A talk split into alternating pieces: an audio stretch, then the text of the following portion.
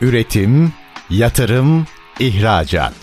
Üreten Türkiye'nin radyosu Endüstri Radyo sizin bulunduğunuz her yerde. Endüstri Radyo'yu arabada, bilgisayarda ve cep telefonunuzdan her yerde dinleyebilirsiniz.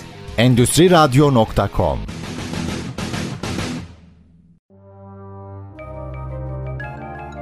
Koray İnan'ın hazırlayıp sunduğu Satış 4.0 Dünyası programı başlıyor.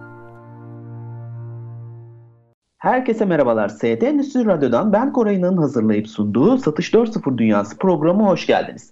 Bugünkü konuğum CNK Coaching ekibinden yönetici koçu ve PCC Nurdan Özdemir ile birlikte iş yaşamında duygusal çeviklik konusunu konuşacağız. Çok önemli bir konu. Hem verimlilik için çok önemli hem stresi yönetebilmek için çok çok önemli bir konu. Duyguları tanımak, duyguları yönetebilmek. Çünkü bunları yapamıyorsak eğer kendimizi de yönetemiyoruz. Stresimizi de yönetemiyoruz. Nurdan merhaba, hoş geldin. Merhaba, hoş bulduk Koray.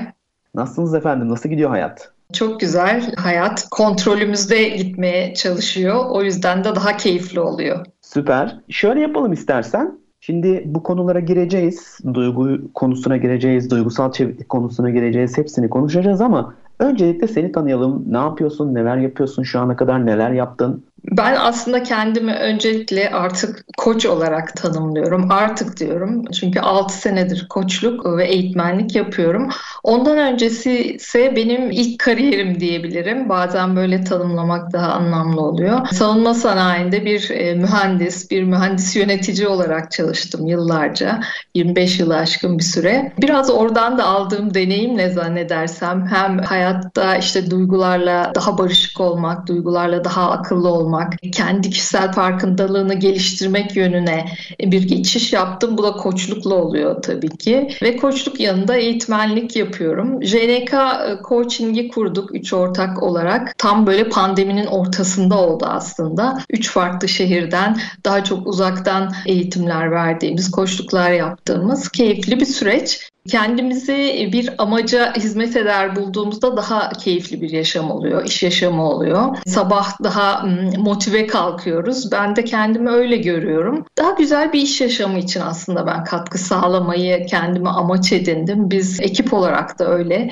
İş hayatındaki zorlukları görüyoruz. insanların yaşadığı sıkıntıları görüyoruz ve onlarla ilgili biraz onlara yol arkadaşlığı yapma niyetindeyiz. Keyifle çalışıyoruz diyeyim. Bunun içinde tabii bu yol arkadaşlığın içinde aslında çokça şey gözlemlemişsinizdir. Hem kendinizin çalıştığı dönemlerde hem de bu danışmanlık ve koçluk verdiğiniz dönemlerde. Şöyle bir gözlemim var, bilmiyorum katılır mısın?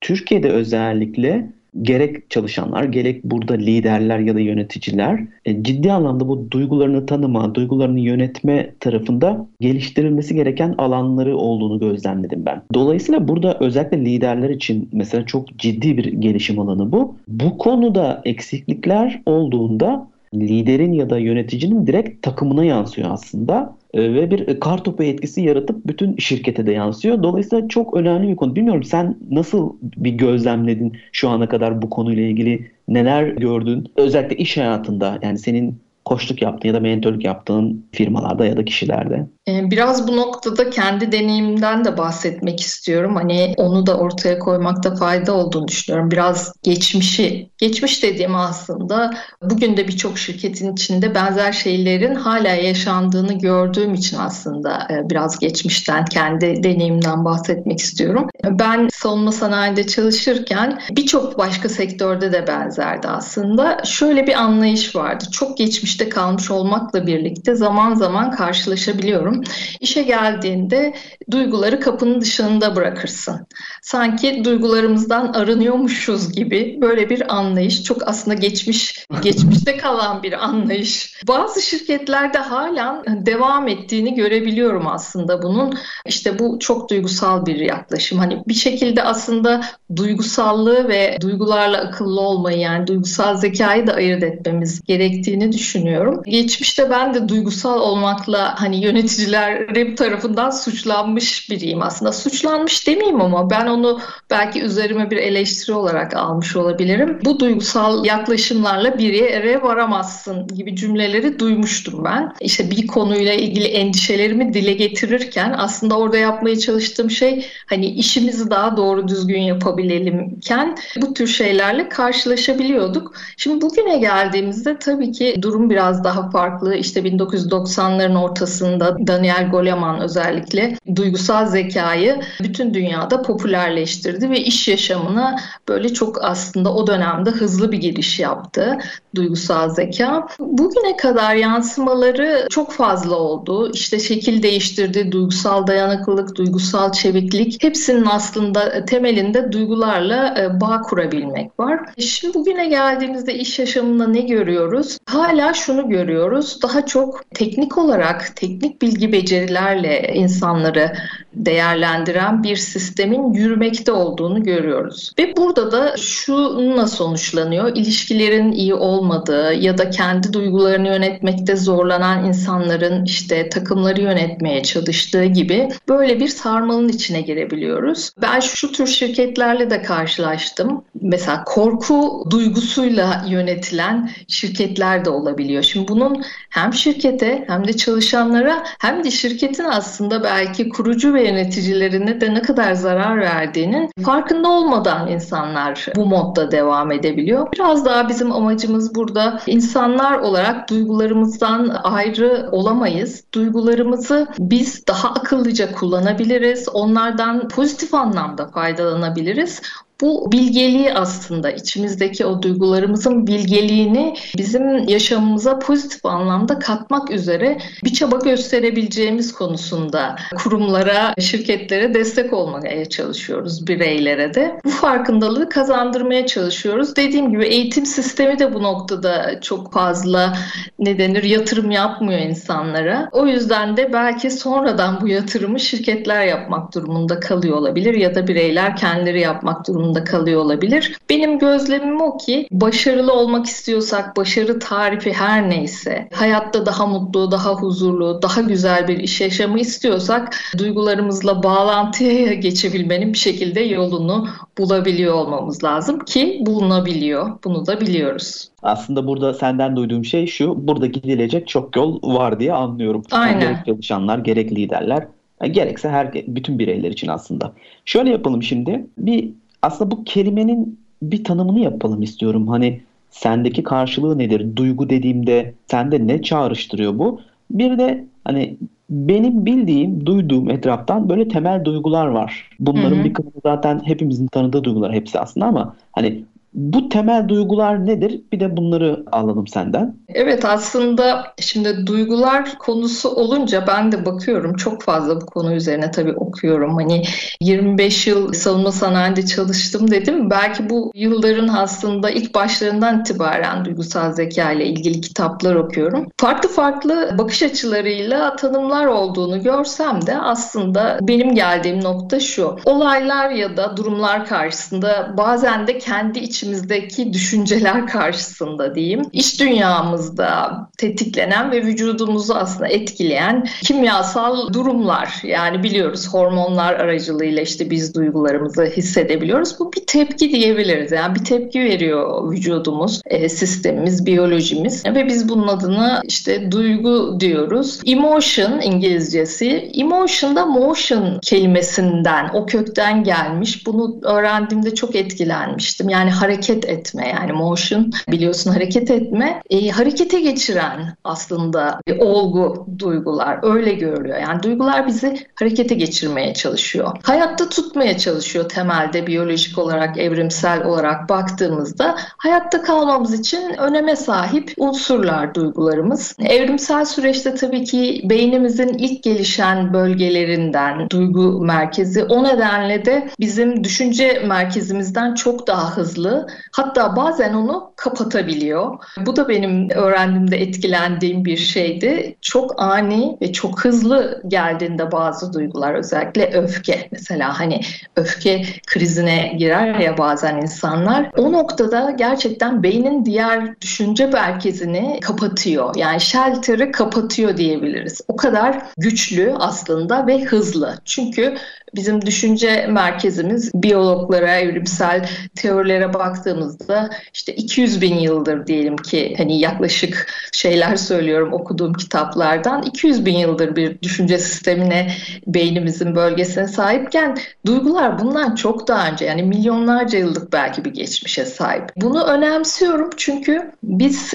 düşüncemizle her şeyi halledebileceğine bize inanıyoruz bir noktada. Özellikle iş hayatında bunu çok görüyorum. Kendi kendimde de bunu biliyorum. Yani eskiden böyle bir düşünceye sahiptim. Hani duygularımıza hükmedebileceğimizi zannediyoruz. Aslında onları biz e, akıllıca kullanabiliriz sadece. Hükmedebilmek gibi bir şeyimiz yok bence. O noktada da bilgeliğinden faydalanmak gibi bir şansımız olabilir. Yani bizi harekete geçirmeye çalışıyor. Bizi hayatta tutmaya çalışıyor. Aslında kıymetli bilgiler veriyor bize. Duygusal zeka kavramında da bilgi olarak tanımlanır. Yani sen dedin ya hani nasıl tanımlarız? Aslında bir veridir duyguda.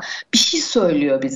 Peki ne tür duygular dedin? Hani e, ne tür temel duygular var? Bakış açılarına ve teorilerine göre gene bu listelerin değiştiğini görüyorum ben. İşte 5 temel duygu deniyor.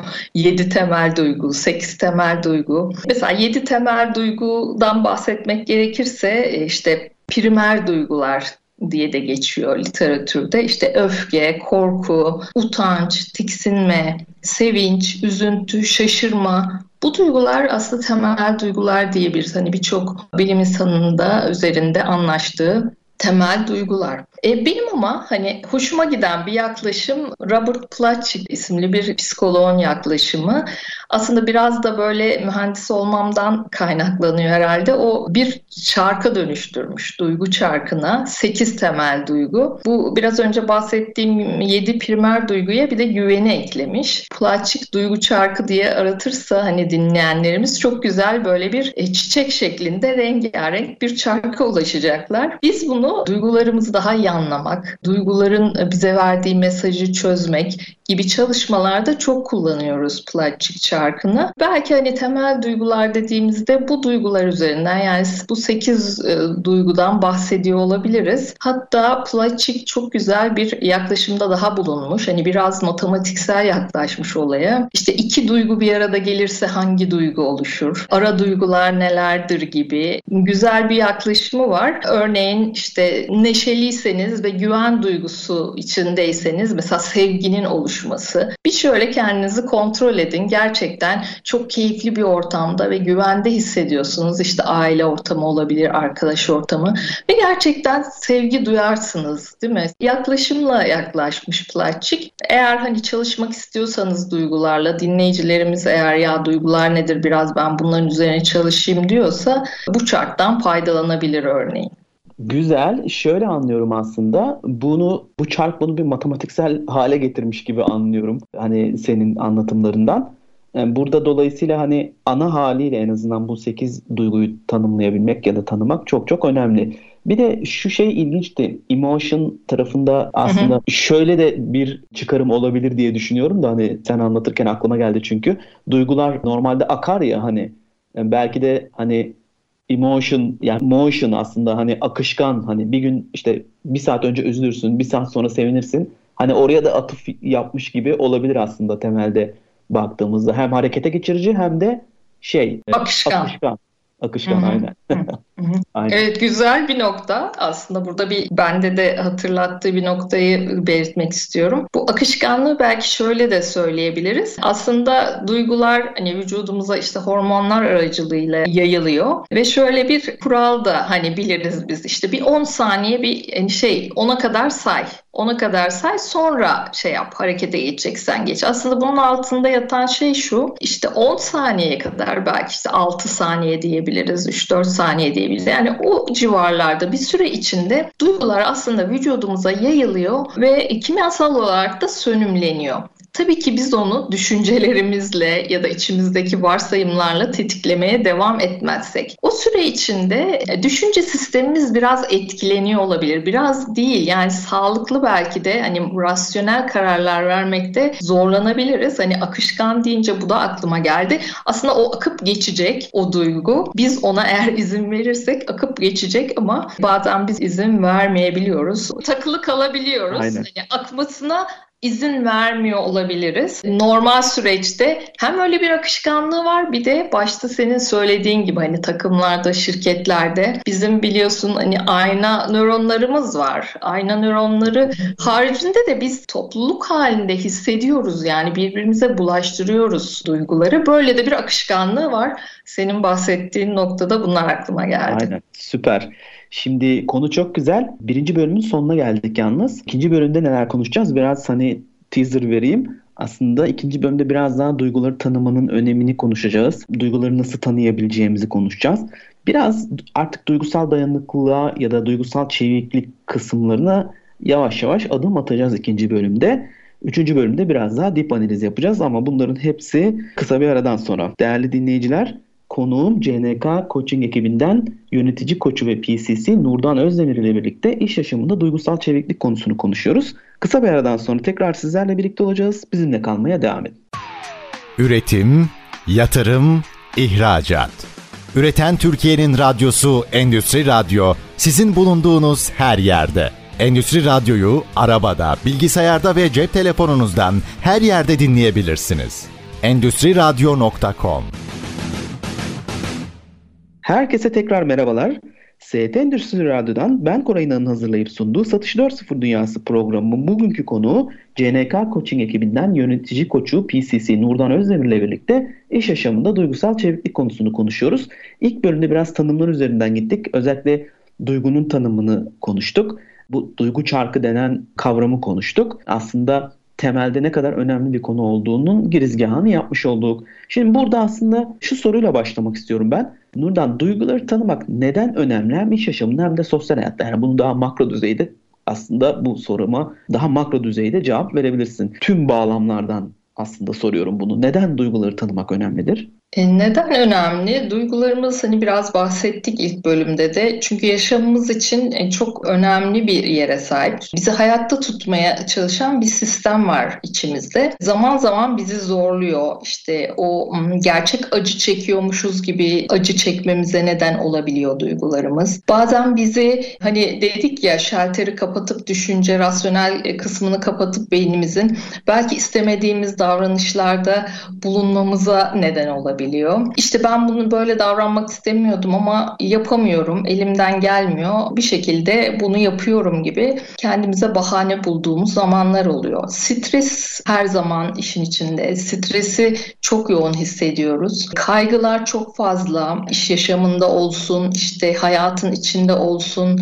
Gelecekle ilgili kaygılarımız var. İşte pandemi döneminde çok çok farklı kaygı türlerini yaşadık. Dolayısıyla duygularla birlikteyiz biz aslında aslında ve biz onları tanımadığımızda ve bize nasıl bir mesaj vermek istediğini fark etmediğimizde o zaman bizi çok zorlayabiliyorlar ve zorda bırakabiliyorlar. O yüzden de diyoruz ki yani tanıyalım duygularımızı neler oluyor? Biz bir şeyler yaşıyoruz ama bizden bağımsız hani insan olarak, insanlar olarak kontrol bize olsun istiyoruz değil mi? Yani benim kontrolümde olmayan bir şey beni zorlayabiliyor hayatta. İlişkilerimi bozabiliyor. İşte kariyer hedeflerim var, gelecekle ilgili amaçlarım var. Buralara giderken benim karşıma engeller olarak çıkabiliyor. Hani koçluk terminolojisinde biz öyle deriz. Benim hani performansımı tam olarak, potansiyelimi ortaya çıkarmakla ilgili bana engeller olarak e, görünebiliyor duygular. Aslında tam anlamıyla benim destekçim olabilecek olabilecekken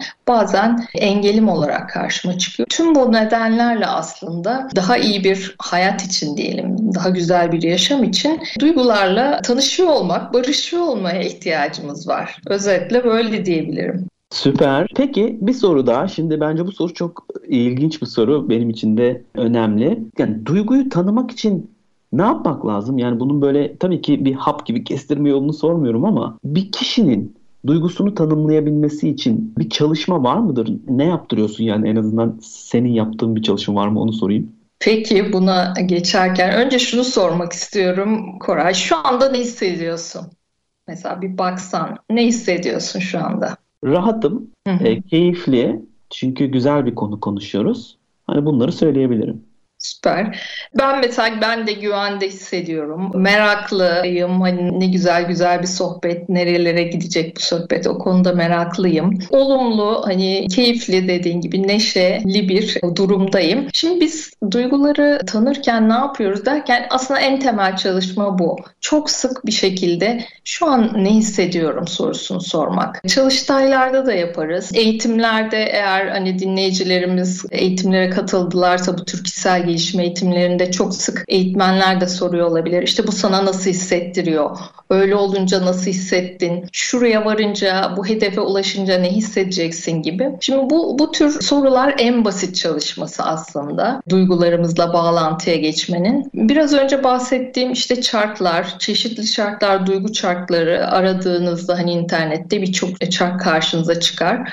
Platçik çarkı gibi temel duygular üzerinden çalışma. Bu çalışmada biraz biraz şöyle olabiliyor. Hani bu ne zaman bu tür duyguları hissetmiştiniz? O ana bir gidin gibi insanları o ana götürmek, o andaki o duyguyu biraz daha tarif etmelerini istemek. Hani altında başka hangi duygular vardı acaba? Yani işte korkuyordum o an ama başka hangi duygular olabilir?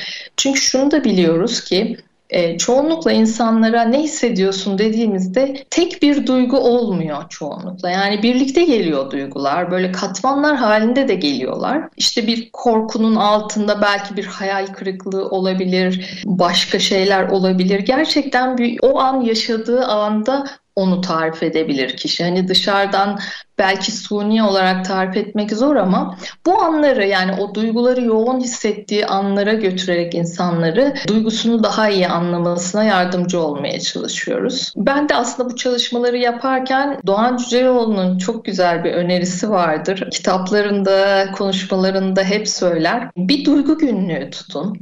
Mesela bu biraz e, iş yaşamındaki arkadaşlara enteresan gelebilir ama bence çok güzel bir öneri duygu günlüğü tutmak. Yani bugün hangi duygular yoğun olarak hayatımdaydı, ne hissettim, onlar bana ne yaptırdı ya da ne yaptırmadı gibi böyle bir küçük günlük tutmak çok fayda sağlıyor. Ben çok faydalandım. Hangi duyguları yoğun olarak hissediyorum, hangi duygular bana ne yaptırıyor gerçekten duygularınızla bağlantıya geçmek için güzel bir yöntem oluyor. Bunları belki temelde önerebiliriz ya da söyleyebilirim. Aslında şöyle şunu anlıyorum. Zaten biliyorum gerçi de senden de duydum ek olarak. Aslında her bir duygu durumuyla da bir davranış tetiklemesi olabiliyor.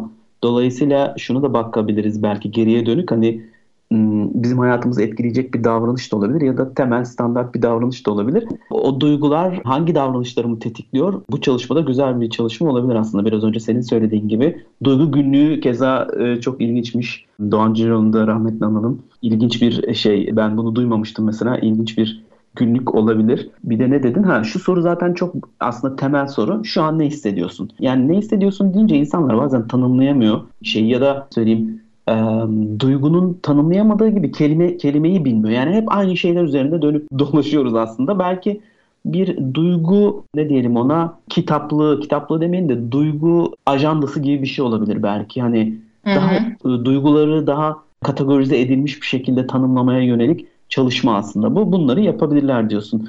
Biraz duygusal çevikliğe girelim. Duygusal çeviklik dediğiniz şey aslında bizi hayatta tutan Hatta başarının en önemli kriterlerinden ve liderliğin en önemli kriterlerinden bir tanesi bence. Duygusal çeviklik deyince ne anlıyoruz? İçini nasıl dolduruyoruz? Sen ne gözlemliyorsun, ne görüyorsun buradan? Evet aynen hani liderlik aslında artık liderliğin en önemli unsurunun hani duygusal çeviklik, duygusal zeka olduğunu şu anda kabul etmiş durumdayız. Herkes için önemli. Liderler için biraz daha önemli çünkü bir sorumlulukları da var. Bir grubun, bir şirketin diyelim sorumluluğu da onlarda. Acar Baltaş Hoca'nın güzel bir e, cümlesi vardır. Çok severim. Tam olarak cümle bu olmasa da ben şöyle anlıyorum. Hani duygularını yönetemeyen e, hani başka başkalarını yönetemez. Öyle bir şeyi vardır yaklaşımı. Gerçekten de böyle. Hatta e, Daniel Goleman'ın çalışmaları yıllar önce belki yaptığı çalışma ama hala o çalışma geçerli, iliğini koruyor. E, çalışma hayatında duygusal zeka öneme sahip, başarılı olarak gösterilen çalışanların genel anlamda %65 yetkinlikleri duygusal zeka ile bağlantılı yetkinlikler. Ama liderler açısından baktığımızda e, bilgi ve beceri, teknik yetkinlikler %15, geri kalanı duygusal becerilerle geliyor. Çok doğru dediğin gibi hani herkes için önemli, liderler için biraz daha önemli duygusal çevik olmak. Özellikle pandemiden sonra da duyguları yoğun yaşadığımız dönemde bunun çok daha önemli olduğunu aslında anlamış olduk. Duygusal çeviklik dediğimiz şey aslında biraz önce bahsettiğimiz şeylerin belki de toplamıdır diyebiliriz. Yani duyguların farkında olmak. Şu anda ne hissediyorum? Bir şey harekete geçirdiğinde, bir şey tetiklediğinde nereden kaynaklanıyor? Beni ne tetikledi? Beni ne harekete geçiriyor? Bunların farkına varıyor olmak. Farkına vardıktan sonra da bunun adını koymak hani dediğin gibi bu adını koymakta zorlanıyoruz. Çünkü kelimelerle konuşmuyor bizim limbik sistemimiz. Hani bir şekilde bir biyokimyasal bir süreçten bahsediyoruz. Onu adını koymak bize kalıyor. Biraz önce bahsettiğimiz işte 7-8 temel duygu onlar biraz kültürden bağımsız diyebileceğimiz duygular. Ama kültürel türlerde de ismi konmuş duygular var. Bu duyguları biraz adını koymak da e, duygusal çevikliğin en önemli aşamasından biri bence. Bu, bunu yaparken de biz listelerle de çalışıyoruz Koray bir anlamda. Hani sadece çarklar değil işte duygu listeleri. Duygusunu tarif edemediğinde biraz düşüncelerini soruyoruz. Çünkü duygu, düşünce, davranış da birbirinden aslında çok e, ayrılamayabiliyor. Hani birbirini etkileyen şeyler. Ne düşünüyorsun? Bu düşünce neden kaynaklanıyor olabilir? His olarak bu his neye benziyor?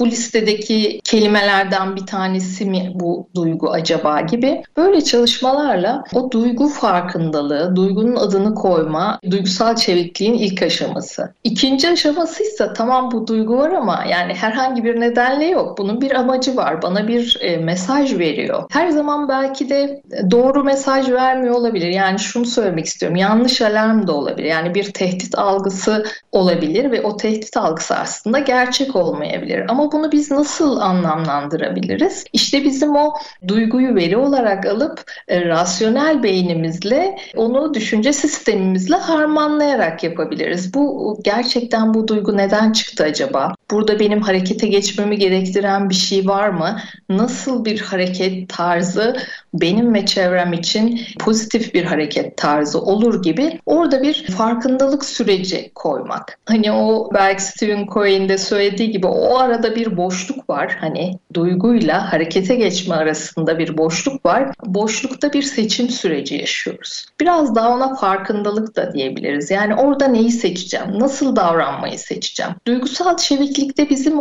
o seçim özgürlüğünü kullanabilme becerisini kazanmak diye tarif edebiliriz belki bir anlamda. Şimdi adını adını koymak bir aşaması ve oradan da mesaja gitmek başka bir aşaması. Şunu duydum yine senden. Bir ilk önce tanımlama yap yapıyoruz. Sonra tanımlamadan sonra da mesaja gidiyoruz diye anlıyorum. Burada yine mesaj kısmında da şunu duydum. Her duyduğun mesaj gerçek olmayabilir duydum. Olmayabilir.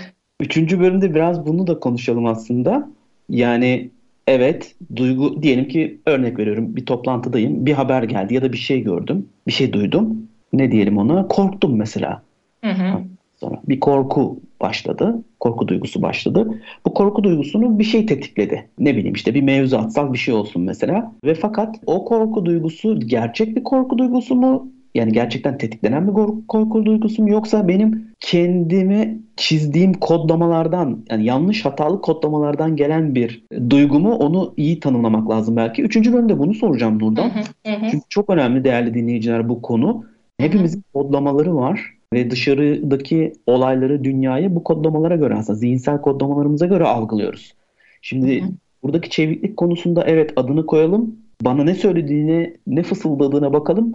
Ve fakat burada benim zihinsel kodlamalarım nedeniyle yanlış bir alarma basıyor olabiliyoruz. Belki bazı zamanlar Burada ne yapmak gerekir? Bu zihinsel kodlamaları nasıl çıkartacağız? Biraz belki bunu konuşuruz. Ama bunu Üçüncü bölümde konuşalım. İkinci bölümün sonuna geldik çünkü değerli dinleyiciler. Üçüncü bölümde şunu konuşmak istiyorum biraz da. Bu konunun biraz da stres yönetimiyle, yani biraz değil hatta baya baya stres yönetimiyle çok ilgisi var. Bir de yani stres yönetimi tarafında nereye denk gelir, neler yapılabilir biraz da onu konuşacağım ama bunların hepsi 3. bölümde. Değerli dinleyiciler Konuğum CNK Coaching ekibinden yönetici koçu PCC Nurdan Özdemir ile birlikte iş yaşamında duygusal çeviklik konusunu konuşuyoruz. Kısa bir aradan sonra tekrar sizlerle birlikte olacağız. Bizimle kalmaya devam edin. Üretim, yatırım, ihracat. Üreten Türkiye'nin radyosu Endüstri Radyo sizin bulunduğunuz her yerde. Endüstri Radyo'yu arabada, bilgisayarda ve cep telefonunuzdan her yerde dinleyebilirsiniz. Endüstri Radyo.com Herkese tekrar merhabalar. ST Endüstri Radyo'dan ben Koray İnan hazırlayıp sunduğu Satış 4.0 Dünyası programı bugünkü konu CNK Coaching ekibinden yönetici koçu ve PCC Nurdan Özdemir ile birlikte iş yaşamında duygusal çeviklik konusunu konuşuyoruz. Çok keyifli bir konu. Duyguları tanımak, duyguları yönetmek çok çok önemli. Çünkü duygularını yönetemeyen kendini yönetemiyor. Kendini yönetemeyen de zaten işini veya ekibini yönetemiyor. Dolayısıyla geriye dönüp gidersek işini doğru yapmak için, ekibini iyi yönetmek için aslında ya da verimli yönetmek için ve mutluluk için duyguları tanımak ve duyguları kontrol demeyelim de yönetebilmek diyelim. Kontrol biraz çok anlamlı olmuyor. Kontrol etmek o kadar da kolay değil her şeyi. Ama en azından yönetebilmek çok çok önemli. Şimdi şurada kalmıştık. Duygusal çeviklik dedik ki bize bir şey söylüyor, bir şey fısıldıyor kulağımıza ve fakat kulağımıza zihnimizin her fısıldadığı şey doğru mudur? Ya da zihnimizin kodlamaları, yani tüm kodlamalar doğru mudur? Yani burada şuna gelmiştik aslında bazı kodlamalar var ee, özellikle işe yaramayan veya bizim çocukluğumuzdan beri örüntü olarak kullandığımız ve fakat gerçekten bize hayatta bir değer sağlamayan kodlamalarımız da var. Burada neler yapabiliriz Nurdan? Tabii derin bir e, konu burası. Ben biraz daha böyle duygusal çevikliğe yönelik olarak burayı nasıl lehimize kullanabiliriz? Bundan bahsetmek istiyorum. Şimdi tabii ki alışkanlıklarımız, geçmişten getirdiğimiz kalıplar da diyoruz biz. Otomatik olarak devreye giren, otopilotta devreye giren kalıplar da olabilir. Duygusal zekanın da en temel konularından biridir bu kalıplar. Hani bu kalıpları fark etmek ve o kalıpları bize hizmet edecek şekilde gerekiyorsa dönüştürebilmek bu duygusal çevikliğinde temel konularından biri gene. Şimdi peki bunu nasıl yaparız? Yani bu kalıpları nasıl fark edebiliriz? Bu kodları nasıl fark edebiliriz? Gene ben burada hani birçok bilim insanı farklı isimler veriyor ama ben Doğan Cüceloğlu hocamızın bugün anıyoruz. Çok e, kendisinden hani kitaplarından da çok faydalanıyorum ve çok beğeniyorum kendisini. Gözlemleyen bilinç kavramından bahsediyor. Doğan Cüceloğlu. Şöyle diyebiliriz hani nasıl bir metaforla ya da bir benzetmeyle tanımlayalım. E, şu anda burada işte konuşan, radyoda duygusal çeviklik üzerine konuşan bir ben var. Düşüncelerini bir araya getirip bir paylaşımda bulunuyor. Bir yandan da şöyle bir şey zihnimizde canlandırabiliriz. Bir parçam benim diyelim ki odanın bir köşesinde bir kameradan beni gözlemliyor. Bu işte radyoda paylaşımda bulunan Nur'dan neler düşünüyor, neler hissediyor, nasıl bir durumda biraz objektif bir bakış açısıyla bana bakabilir bir başka parçam. Şimdi doğuştan getirdiğimiz insan olarak bir yetkinliğimiz bu kendimize dışarıdan bakabiliyoruz. Şimdi gözlemleyen bilinç dediği Doğan Cüceloğlu hocamızın böyle bir şey bence. Ben böyle algılıyorum. Şimdi biz kalıplarımıza o kalıbın içinde yaşarken, o kalıpla tetiklenmiş, o duygu düşüncelerle harmanlanmışken e, objektif olarak bakamayız ve onları değerlendiremeyiz. Dolayısıyla bir bu gözlemleyen bilince geçmemiz, o bilinçle burada ne oluyor? Ben ne yaşıyorum? Hangi duygum tetiklendi? Benzer durumlarda hep aynı tavırlar içinde mi oluyorum? Aynı kalıplar hani senin de kodlar dediğin aynı şekilde bir otomatik pilot mu çalışıyor burada gibi. Hani bir parçamız bizi gözlemliyor diye düşünebiliriz. Bunu geliştirmek çok kıymetli. Yani zaten hani farkındalık dediğimiz şey tam olarak da bu ve bu bütün kişisel gelişimin belki temeli olarak da ben görüyorum bunu. Bizim bu duygusal çevikliğe giden yolda o kalıplarımızı, bizi tetikleyen şeyleri, duygularımızı ve bizi nasıl hareket harekete geçirdiğini fark ettiren e, en temel şey bu gözlemleyen bilinç bence. Bu gözlemleyen bilinçle baktığımız zaman o bilinç bize şunu söyleyecek. Gözlemleyen bilinçle baktığımızda kendimize bu geçmişteki bir olay da olabilir ya da içinde yaşadığınız anda da olabilir. E size şunu söyleyecek. Sadece o an yaşanan olay, duygu ve düşünce değil. Daha geniş bir perspektiften bakabilecek. Diyecek ki bana örneğin Nurdan senin işte değerlerin, hayatta bulduğun anlam, amaç, işte önemsediğin şeyler, paylaşmak, insanlara katkı sağlamak bunları önemsiyorsun ve şu anda onunla ilgili bir çalışma içindesin. Bir anlamda hani bu gözlemleyen bilincin bana bir onay veriyor diye bir düşünebiliriz. Ya da gözlemleyen bilincim tersi bir durumda şöyle diyebilir. Şu anda değerlerinle çelişen bir durum içindesin. Bir harekete geçmek üzeresin. Emin misin gibi. Ben ama o gözlemleyen bilincimi devreye almazsam bu hani mekanizmadan mahrum kalırım ve Duygular beni nereye götürürse, benim kalıplarım, kodlarım beni nereye götürse oraya gidebilirim. İşte duygusal çeviklikte bizim bu gözlemleyen bilinci ki Susan David'in Duygusal Çeviklik diye bir kitabı vardır. Orada da araya mesafe koymak diyor Susan David'de. Gerçekten bir mesafeden kendimize bakabilmek çok kıymetli bir yetkinlik. Bunu yapabildiğimizde çevikliğe doğru giden bir yol. Kendimizi daha iyi tanımak, daha iyi gözlemleyebilmek diyebiliriz aslında aynı zamanda stres yönetimi konusunda belki de birçok araç sağlayan konulardan bir tanesi. Yani stres yönetimi dediğimizde ben şey anlıyorum zaten aslında duyguların yönetimini anlıyorum. Sen burada ya da sizin ekipçe buradaki çalışmalarınızda özellikle duygusal çeviklik konuşuyoruz. E, bu duygusal çevikliğin stres yönetimindeki etkisi nedir? Ya da araç olarak neler kullanıyorsunuz? E, bununla ilgili neler söyleyebilirsin? Tabii ki daha çok biz hayatımızda stres olarak karşılaşıyoruz. Bu tüm e, duygusal zorluklarla diyeyim yönetebilmek ya da yönetememek stres olarak bize dönüp dolaşıyor. E, tam adını veremediğimiz için Koray biraz da stres deyip geçiyoruz. Biz burada stresin altında neler olduğunu anlamak e, gerektiğini düşünüyoruz ve onları çalışmak istiyoruz. İşte hangi duygular var strese yol açan kaygılar mı, korkular mı, işte geçmişten içten gelen bir öfke mi?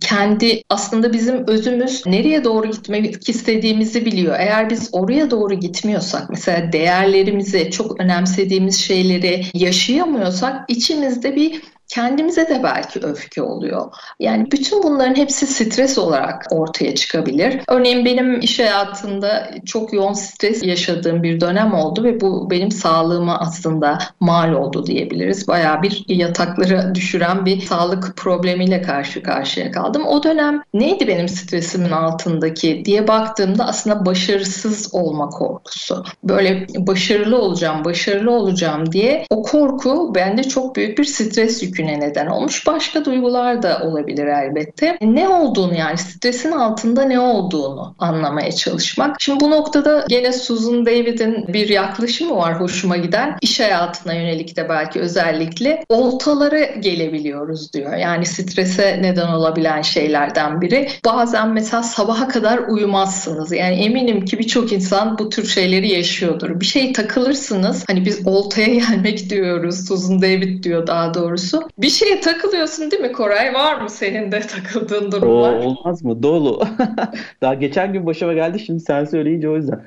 Ya bir de böyle minicik bir şey mesela hani şuna takılıp uyumadığım da oluyor bazen. Diyelim ki mesela uyandırıldım bir şekilde hani bir gürültü oldu bir şey oldu. Niye uyandırıldım diye kızıp da uyumadığım bile oluyor mesela.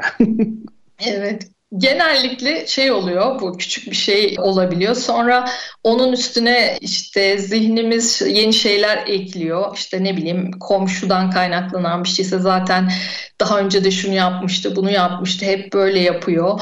İşte ben de buna karşı bir şey yapmıyorum. Hani çok sessiz kalıyorum. Atıyorum tabii ekliyorum bunları. Hani e, böyle örnek olsun diye. Evet. böyle böyle bir yere gidiyor ve bakıyorsun ki sabaha kadar uyumamışsın. Yani işte orada o gözlemleyen bilinç bir dakika ben burada bir oltaya geldim diye gözlemleyen bilincin beni uyarmasını aslında bekliyorum. Tam olarak ne oldu burada? Belki bir şeye gideceksin daha sonra. Hani bir empati tarafına gidebileceksin. Örneğin benim komşum işte yılda bir böyle çok doğum günü partisi veriyor. O gün uyumak belki uyumakta zorlanıyorum. Ama diyorum ki hani yılda bir oluyor bu. Hani tamam şu anda buna tolerans gösterebilirim gibi uyuyabiliyorum. Ama eğer o içimdeki oltaya takılma durumuna kendimi bırakıyor olsam başka başka neler bulurum. Daha dün de şu olmuştu, bu da olmuştu gibi. Bunu fark etmek çok kritik. Hani bu oltaları fark etmek. Çünkü bizde stres oluşturan şeylerden en önemlisi de bu. İş hayatında da oluyor. Bana işte yöneticim selam vermedi. Acaba ne olmuştu? Dün bir şey oldu. O yüzden mi oldu gibi. Yani stres strese yol açan şeyleri duygu olarak, oltalar olarak fark edebiliyor olmak kritik. Dediğim gibi gözlemleyen bilinç bize burada yardımcı oluyor. İşte strese girdiğini de fark ediyor. Korku, öfke, işte hayal kırıklığı, bir beklenti içindeydim. O beklentim gerçekleşmedi. O yüzden işte bu duyguya kapıldığım gibi bana bilgi veriyor olması aslında gözlemleyen bilinci ve ben bu bilgilerle bu bilgelikle diyeyim ne yapacağıma kendim karar vermek. Hani kontrol edemeyiz, belki yönetebiliriz diyoruz ya. Aslında belki de yönetmek ya da kontrol etmek yerine bilinçli seçimler yapmak diyebiliriz. Yani bilerek seçmek, bir hareket yapacaksam, bir şey yapacaksam bunu bilerek ve e, isteyerek seçiyor olmam lazım.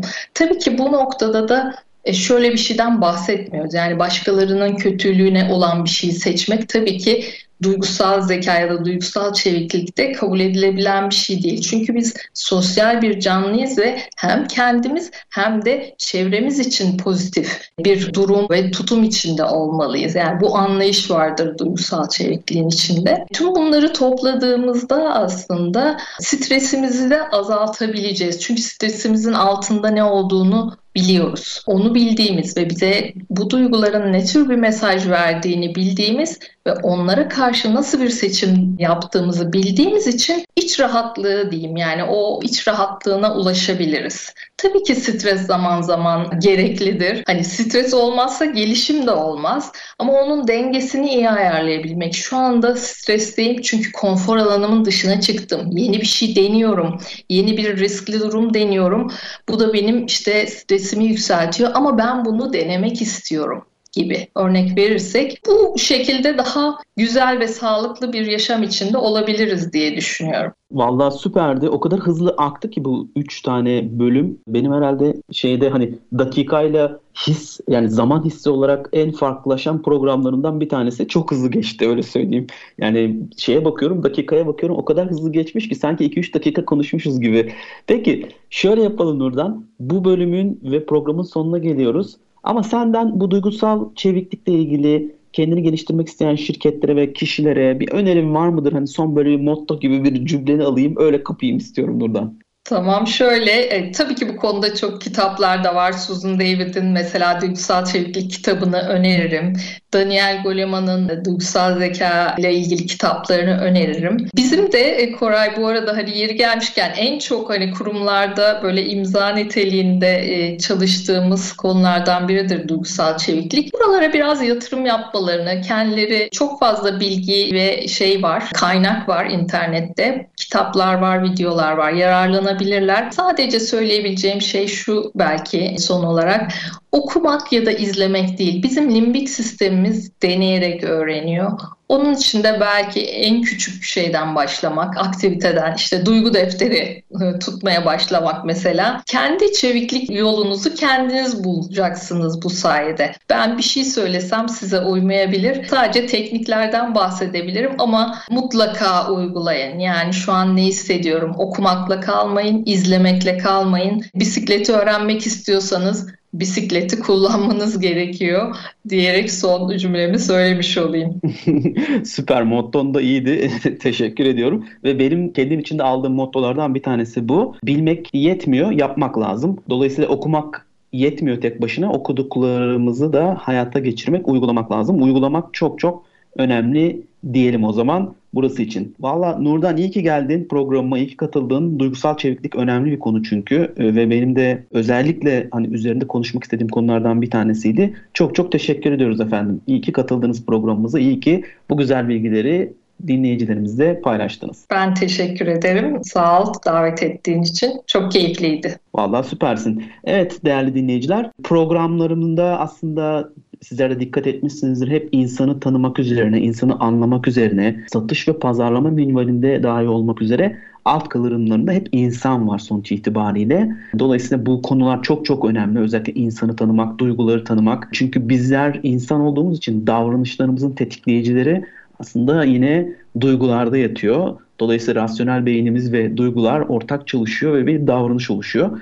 Bu sistemi iyi anlamak hem kendimizi yönetmek açısından hem de işimizi ve ekibimizi yönetmek açısından çok çok önemli. Bu anlamda da bugünkü konu çok çok önemliydi değerli dinleyiciler. Bugünkü konuğum CNK Coaching ekibinden yönetici koçu PCC Nurdan Özdemir ile duygusal çeviklik konusunu konuştuk. Haftaya tekrar süper bir konuk ve süper bir konuyla görüşmek üzere. Sağlıcakla kalın.